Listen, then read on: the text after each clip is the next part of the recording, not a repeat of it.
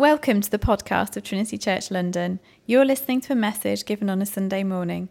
If you'd like to know more about us and the life of the church, please visit trinitychurchlondon.com. And can you turn with me to Psalm 23?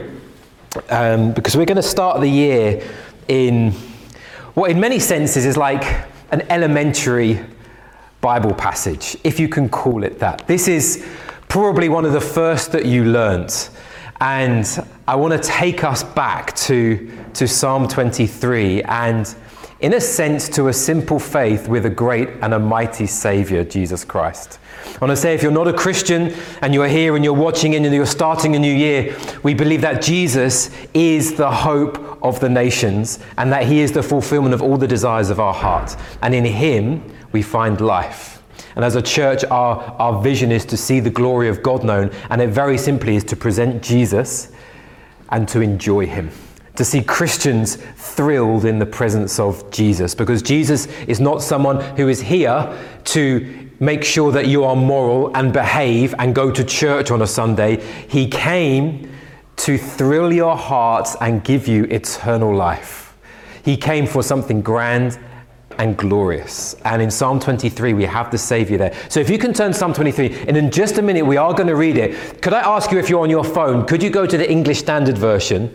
Because in a few minutes, not I'm, I haven't got anything against other translations, uh, we're going to read it together um, in just a few minutes. So I'm going to invite us to stand as the church has done for hundreds of years, and we're going to, to read this psalm together as we stand before this Jesus. But I want to just give us three reasons why I, I think Psalm 23 is a gift to us at the start of this year and a, and a help and an aid to our hearts and our souls. Three simple reasons why I think this is a, a blessing to us and why we should start here. And the first thing is this.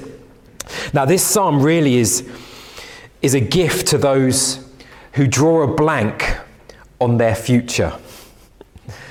For those who struggle to see beyond the next month or so. I don't know about you, but normally in this time of January, February, I've got all sorts of ideas about what I want my next year to be like.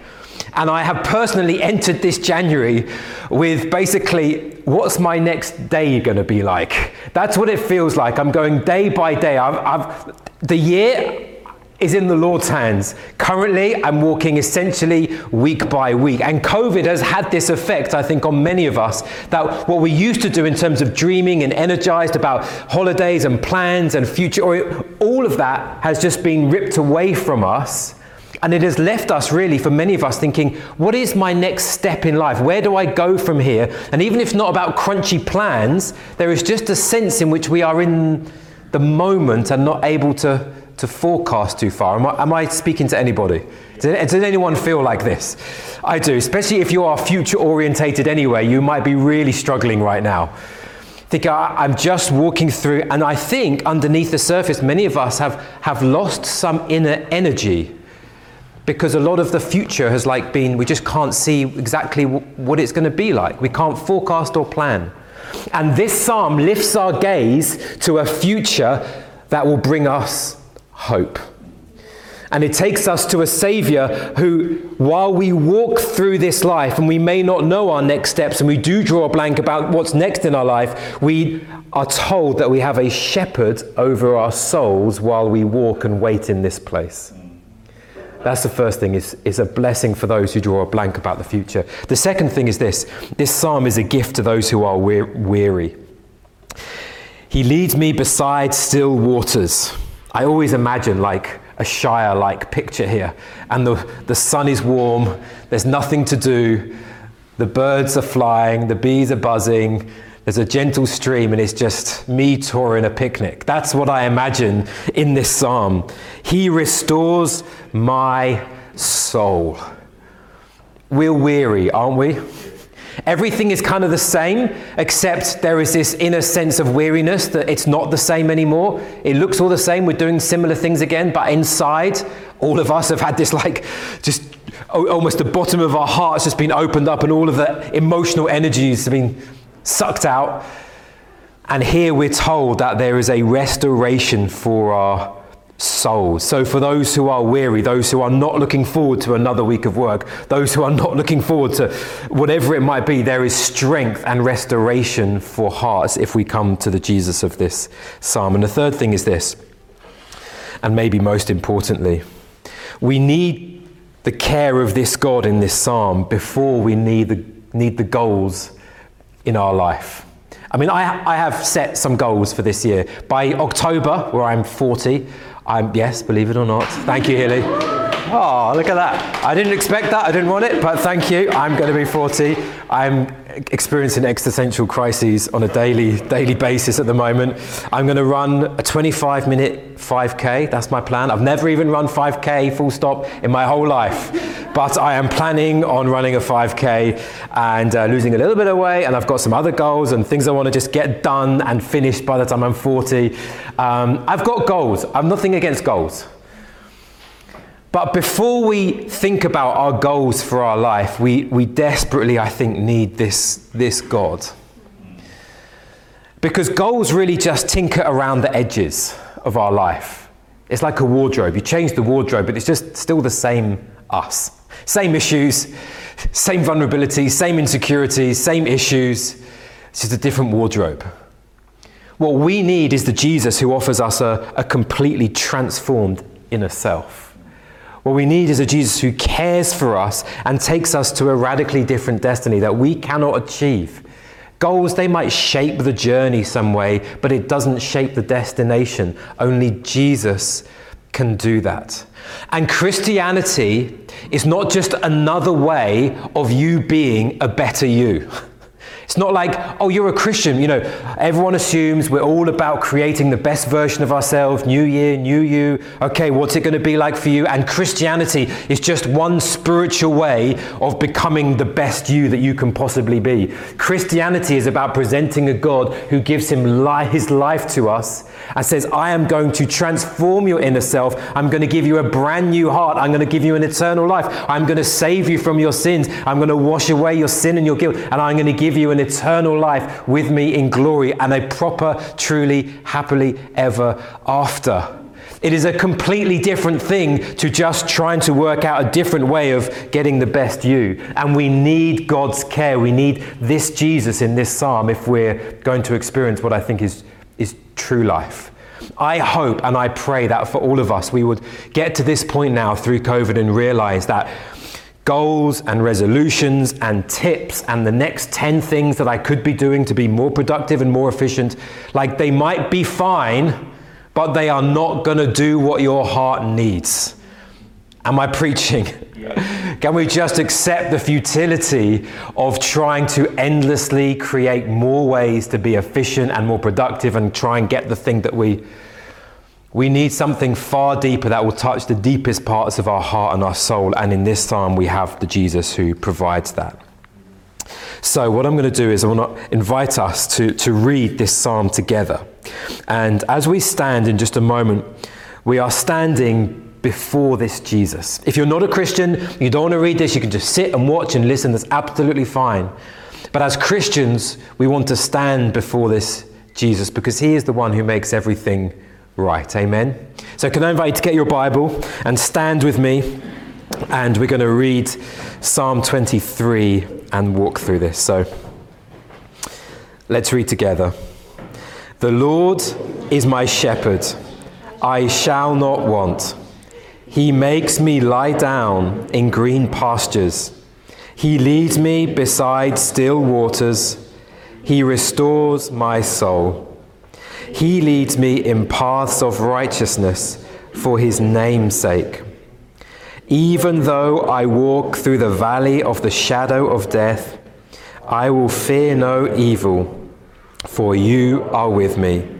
Your rod and your staff, they comfort me. You prepare a table before me in the presence of my enemies.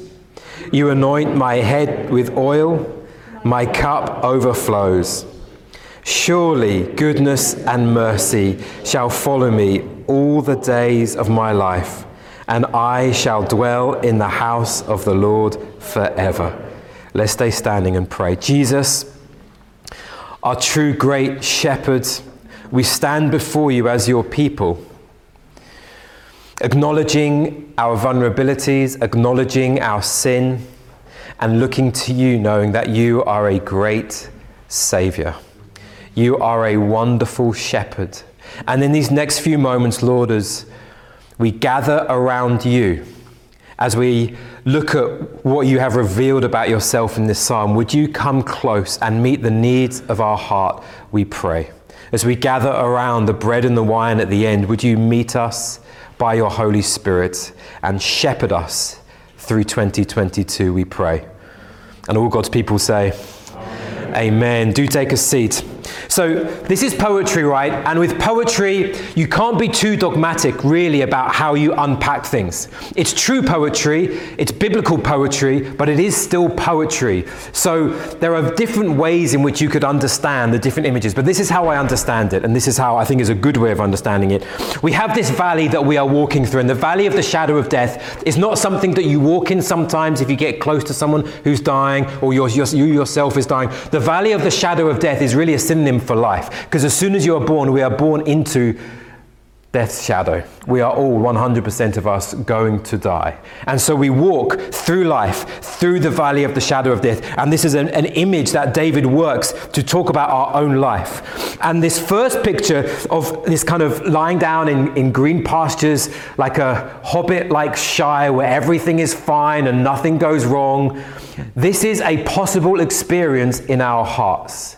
And what David does in, in the last picture in reflecting is he looks forward and forecasts what would happen if I were to make it through this valley of the shadow of death and make it out the other end. He sees at the other end there is this table that is prepared for us. So we have these three images. We have these green pastures, this Shire like experience. We have the valley of the shadow of death. And at the end of the valley, there is a, there is a light, a warmth, food being prepared for us. There is a table. And in each of these three images, I think we have three things that we learn about Jesus, who himself identifies as the shepherd of this psalm. We learn that Jesus leads us, we, need that, we learn that Jesus fights for us, and we learn that Jesus hosts us. And we're just going to sit before Jesus and meditate and hopefully worship and enjoy him as we look at Jesus in this psalm. So the first thing is this Jesus leads us. The bad news is we are walking through the valley of the shadow of death. The bad news is that life is just difficult. And however many hurdles you seem to get over, there is always another hurdle coming. There is always another difficulty coming. That is the bad news. But there is good news that your external circumstances do not need to dictate what is happening within your own heart. That you can walk through the valley of the shadow of death and at the same time experience a renewal in your heart. That you can experience this, that He leads me beside still waters, He restores my soul. I think what David is reflecting on here is that he walks through the valley of the shadow and all the difficulties that are there entailed. And yet at the same time, he experiences this deep down sense of peace. That you could walk into a year like this and think, this is uncertain and I feel vulnerable and I do not know where I'm going right now. And yet at the same time, experience this inner peace that Jesus could be in the boat crossing the Sea of Galilee, and there is a storm so strong that the disciples are afraid for their own life, and Jesus can experience this sense in his soul that everything is okay, and he can be asleep in the stern. So everything's going wrong around you. And yet, as Christians, we can experience this deep peace. And I think this for us as a church is, a, is a, an evangelistic gift. That when life does fall apart, that we have this ability to say with David, Yeah, I know, but he leads me beside still waters and he restores my soul. He's leading me in paths of righteousness. And friends in the world would look on and say, You Christians have a source of peace that is not found in this, in this world. Where do we get this from? It's not from like, hey, you're just like a peaceful kind of person. You've got a nice vibe about you. This is about Jesus Christ because when David he reflects, he says, "The Lord, he is my shepherd. I shall not want. What does he say? He makes me lie down in green pastures. I'm naturally fidgeting and trying to figure out what the next thing is. The Lord, He lies me down. He helps me sleep. He leads me beside still waters. He restores my soul. He leads me in paths of righteousness for His name's sake. This is Him, Him, Him, Him, Him. He does all of this in my heart. I look up to Him and I am restored in my soul. This is all what the Lord does. Charles Spurgeon, who wrote a commentary on this, he says this about how the Lord can do this. He says the position of this psalm is worthy of notice as it follows the 22nd psalm, which is a good observation to make, but it's deliberately so because the psalms are deliberately organized consequent, consequently, con, consecutively. Thank you, church. It is only after we have read in Psalm 22 my God, my God, why have you forsaken me? That we come to the Lord as my shepherd. We must first experience, by experience, know the value of the bloodshedding and see the sword awakened against the shepherd before we shall be able to truly know the sweetness of the good shepherd's care. Spurgeon says that if we're to know the shepherd of this psalm, we need to know the shepherd who was crucified in Psalm 23, the one who went to the cross and said, It is finished that everything that you, you need to do ultimately and deeply in your heart has been accomplished. So, yes, you may have to work long hours, but in your heart, you are not having to accomplish something before the Lord because everything has been done so that you can walk in peace because Jesus said, It's finished. And we work from a place of rest. The interesting thing for me is here in this psalm that David says that the Lord makes him lie down in green pastures before he leads him beside still waters and then into paths of righteousness. Because in my mind, I think you earn your lie down. Like you do the walk with the picnic and then you do the lying down and the rest. Like you do your work and then you get your glass of wine at the end of the day. You do your week's work and then it's Friday in the weekend and then you rest. And yet, what David says is that first of all, the Lord lies me down. Oh, you haven't done any work yet? No, I just want you to rest. And from that place, then we're going to go on a walk, which is the gospel in a nutshell. You come and rest first. I want to come to Jesus. Okay, just lie down and rest. Everything's going to be fine. And from this place, as we enter 22, 2022, we find Jesus who continually says, Rest in my presence, rest in my presence, rest in my presence as we walk with him. So, firstly, Jesus leads us. Some of us need to stop agitating, fidgeting, take a deep breath, and look to Jesus and trust the fact that he says, Just lie down. Secondly, he fights for us.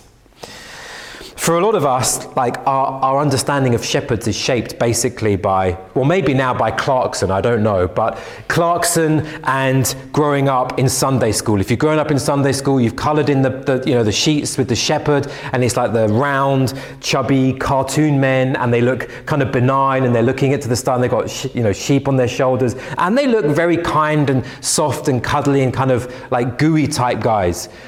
The truth is far different. Shepherds in their day had a reputation and no smoke without fire for being rough, for being tough, for being willing to get into a scrap with really very little thought to themselves.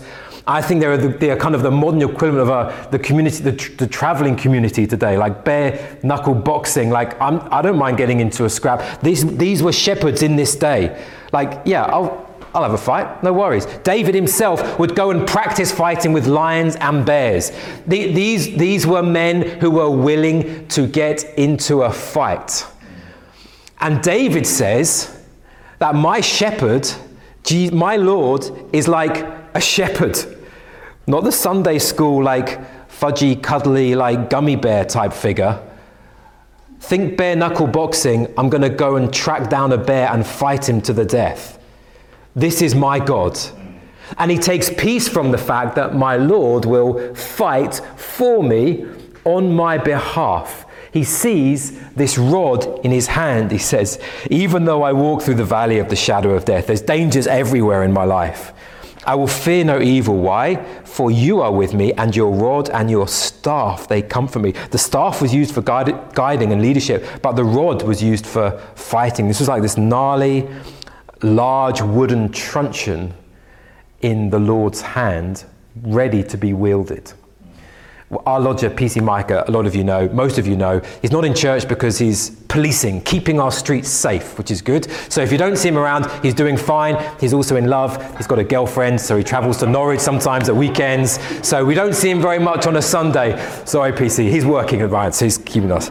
But um, it's really fun, honestly, having a policeman living at home because you get to hear all the stories, um, the good and the bad. And uh, uh, we, we always quiz him about, like, what are you allowed to do, what can't you do, what's going on, where are the drug dealers, what are the gangs, and all that kind of stuff. And obviously, he tells me nothing that's not confidential.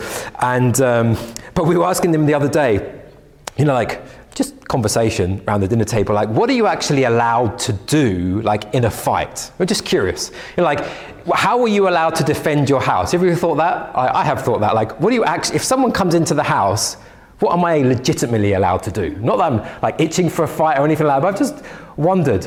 And so apparently, I'm not giving law advice or anything like that. Don't take the word like talk to PC Micah. apparently, if someone attacks you, if someone attacks you, you are allowed to pick up something that might be nearby and use it in self defense. Apparently, that's the thing.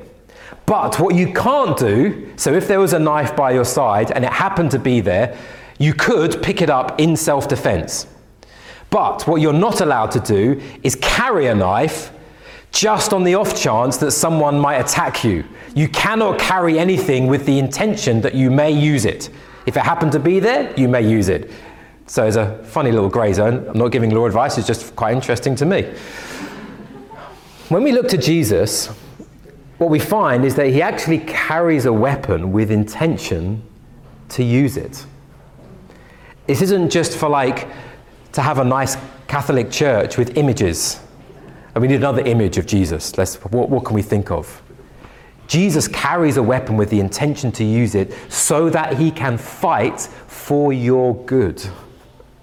And what David saw was a rod in his hand, but as we as New Testament believers now know, is that when we look up to Jesus, we don't see a rod anymore, we see him crucified we don't see him holding a wooden truncheon. We actually see his hands tied now to a wooden cross, and he wields this weapon that is his own life being crucified, taken and impaled on this cross, so that he can fight for us. So that as we walk through the valley of the shadow of death, and Satan and sin and death are around us, prowling to devour our lives, Jesus wields his weapon and he fights for us and he clears a path for us so that we will make it home to glory.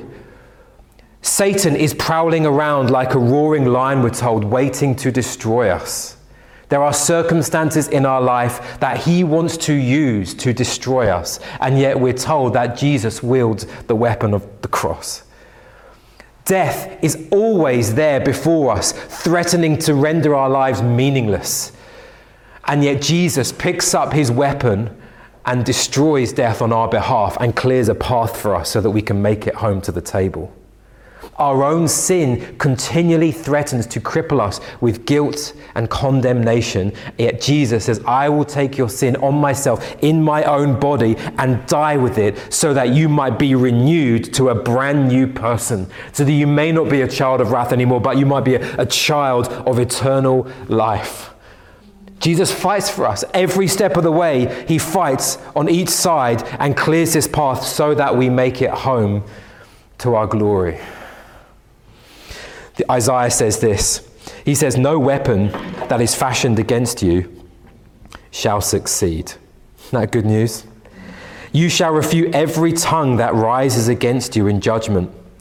This is the heritage of the servants of the Lord, and their vindication is from me declares the Lord. No weapon that is fashioned against you. There might be people that might have bad intent. There might be people in your work who want to get one over you, who want the promotion when they are trying to manipulate things around you. No weapon formed against you will prosper because the Lord has already picked up the ultimate weapon in his cross. which is a great comfort for us because I think there will be moments this year where we feel like we don't have much fight in it for ourselves. We think, I'm just trying to get through my week right now. I can't think about fighting.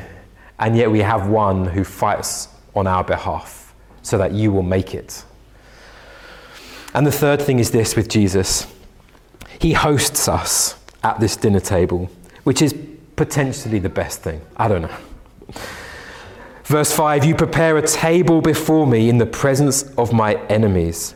And you anoint my head with oil, and my cup overflows. Surely goodness and mercy shall follow me all the days of my life, and I shall dwell in the house of the Lord forever. So much hope has been pulled away from our city, I think.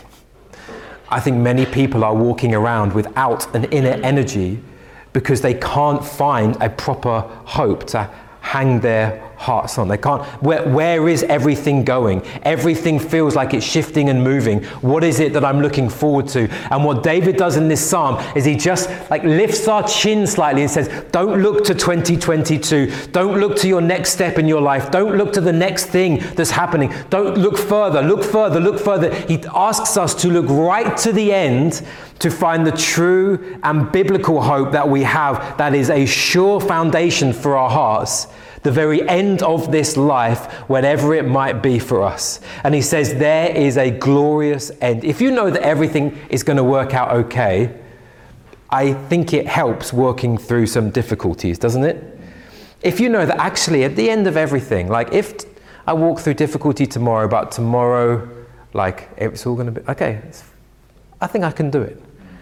If we know that actually the end of my story is good and there is rest coming for me, and glory and joy, and all the hopes of my heart will be found in Jesus Christ, and I'm getting there, it will sustain me as I walk through the valley of the shadow of death. This is what he says. He prepares this table for us. As I was meditating on this a while back, I was, I was just trying to imagine, like, so David's writing poetry. I was trying to kind of imagine all that was going on in his mind. And I was beginning to imagine this kind of great, like, banqueting table and this kitchen, you know, this vast, you know, like those nice kind of Dorchester like kitchens and all the staff. And I was imagining like all these angels getting everything ready for us and all the smells and all the sounds of what it would be like to have a thousand angels, you know, getting this dinner table ready for the saints as we go and, you know, meet Jesus for the first, and all the hubbub that we'd be going on and all the tables that would be being laid. And, and as I was reading it and reading it and reading, I got stopped short because I realized my imagination was taking me of course, because what does it say here? It says in verse 5 You, you, the Lord, the shepherd, you, Jesus, you prepare a table before me in the presence of my enemies. Jesus hasn't delegated the preparation of this dining table out to the angels. David says, You're preparing. What he sees in the future is Jesus preparing our future for us. And he says it in John 14, doesn't he? He says, I am going to prepare a place for you. Jesus is preparing the place for us, not an army of angels and caterers for us. This is personal for Jesus. Jesus came for you. Jesus died for you. Jesus rose for you. Jesus was ascended on high for you. Jesus right now is praying for you right now that your faith may not fail. You're not a number, you're not a statistic, you're not like, oh, his table X amongst the saints. For Jesus, this is, he personally died for you. And what David says is that he has personally laying the cutlery for you in your place, preparing the table that you might sit at with him. And we're going to make it. It's the glorious thing. he told this Surely goodness and mercy shall follow me all the days of my life. Charles Spurgeon, again, he likens goodness and mercy to these like divine bouncers, like marching you home. nothing is going to get in the way. You feel like you're walking into trouble and difficulty, yet if you would just look behind you, what you will find is goodness on the one hand and mercy on the other, following you, making sure that everything is paved right and that you will make it there batting away anything that would come in your way. And don't we feel that? We've just sung, Great is Thy Faithfulness. We look back at like maybe one of the worst years, 2021, you think, oh no, I can see the Lord's goodness and His mercy. In the time, you're like, this is really awful. I can't sense the Lord. And yet, when we look back, we think, goodness and mercy, they were following me every day of my life. And he says they're going to guide us home. John Newton, who wrote the hymn Amazing Grace, he said this in the letter to another saint. He said, The saints on earth, you and me, though exposed to many sufferings and assaulted by many enemies, are as safe as the saints in glory. And I read that over Christmas. I just stopped short. The saints on earth, ponder this for a moment, though exposed to many sufferings and assaulted by many enemies, are as safe as the saints in glory. Toria's granddad died over Christmas. He's with Jesus right now.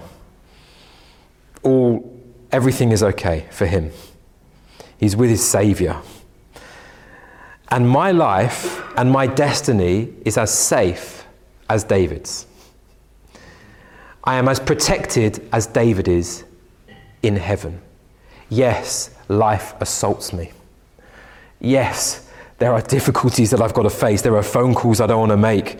There are things that don't get resolved month on month on month, and it just wears me down. But I am as safe as David is in glory. I will be there one day with him, with Jesus.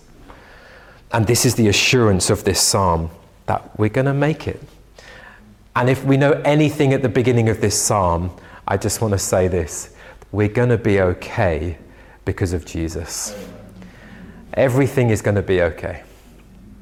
Life is hard. I'm not sure this year is going to get any easier. I have no idea. But Jesus is good.